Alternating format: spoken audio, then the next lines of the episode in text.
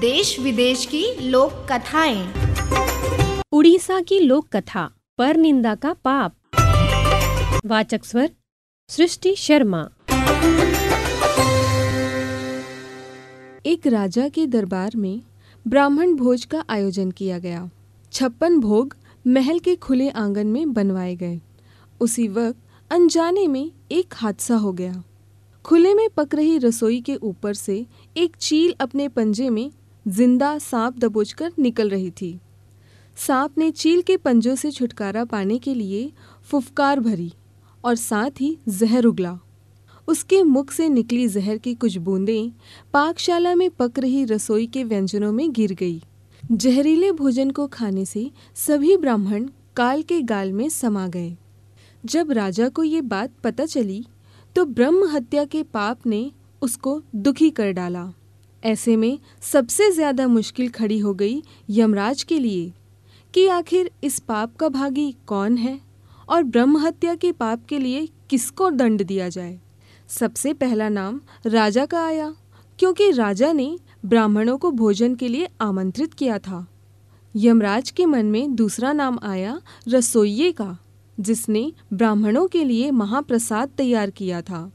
राजा को तीसरा ख्याल चील का आया जो सांप को पकड़कर ले जा रही थी। सबसे अंत में यमराज ने सांप के पाप पर विचार किया। लंबे समय तक यमराज अनिर्णय की स्थिति में रहे कि आखिर ब्रह्म हत्या का दंड किसको दिया जाए? घटना के कुछ समय बाद कुछ ब्राह्मण राजा से मिलने उनके महल जा रहे थे। ब्राह्मणों ने एक महिला से महल का रास्ता पूछ लिया। तब महिला ने ब्राह्मणों को रास्ता बताते हुए कहा देखो भाई, जरा ध्यान से जाना। वो राजा ब्राह्मणों को खाने में जहर देकर मार देता है। जैसे ही महिला ने ये बात कही, यमराज ने फैसला कर लिया कि मृत ब्राह्मणों के पाप का फल इस महिला के खाते में जाएगा और ये दंड को भी भोगेगी। यमदूत ने यमराज से पूछा, प्रभु, ऐसा क्यों? तब यमराज ने कहा, जब कोई व्यक्ति पाप करता है तो उसको पाप कर्म करने में बड़ा आनंद आता है। ब्राह्मणों की मौत से न तो राजा को, न रसोइये को, न चील को और न ही सांप को आनंद आया। ये सभी इस अपराध से अनजान भी थे। महापाप की इस दुर्घटना का इस महिला ने ज़ोर शोर से बखान कर ज़रूर मज़ा लिया।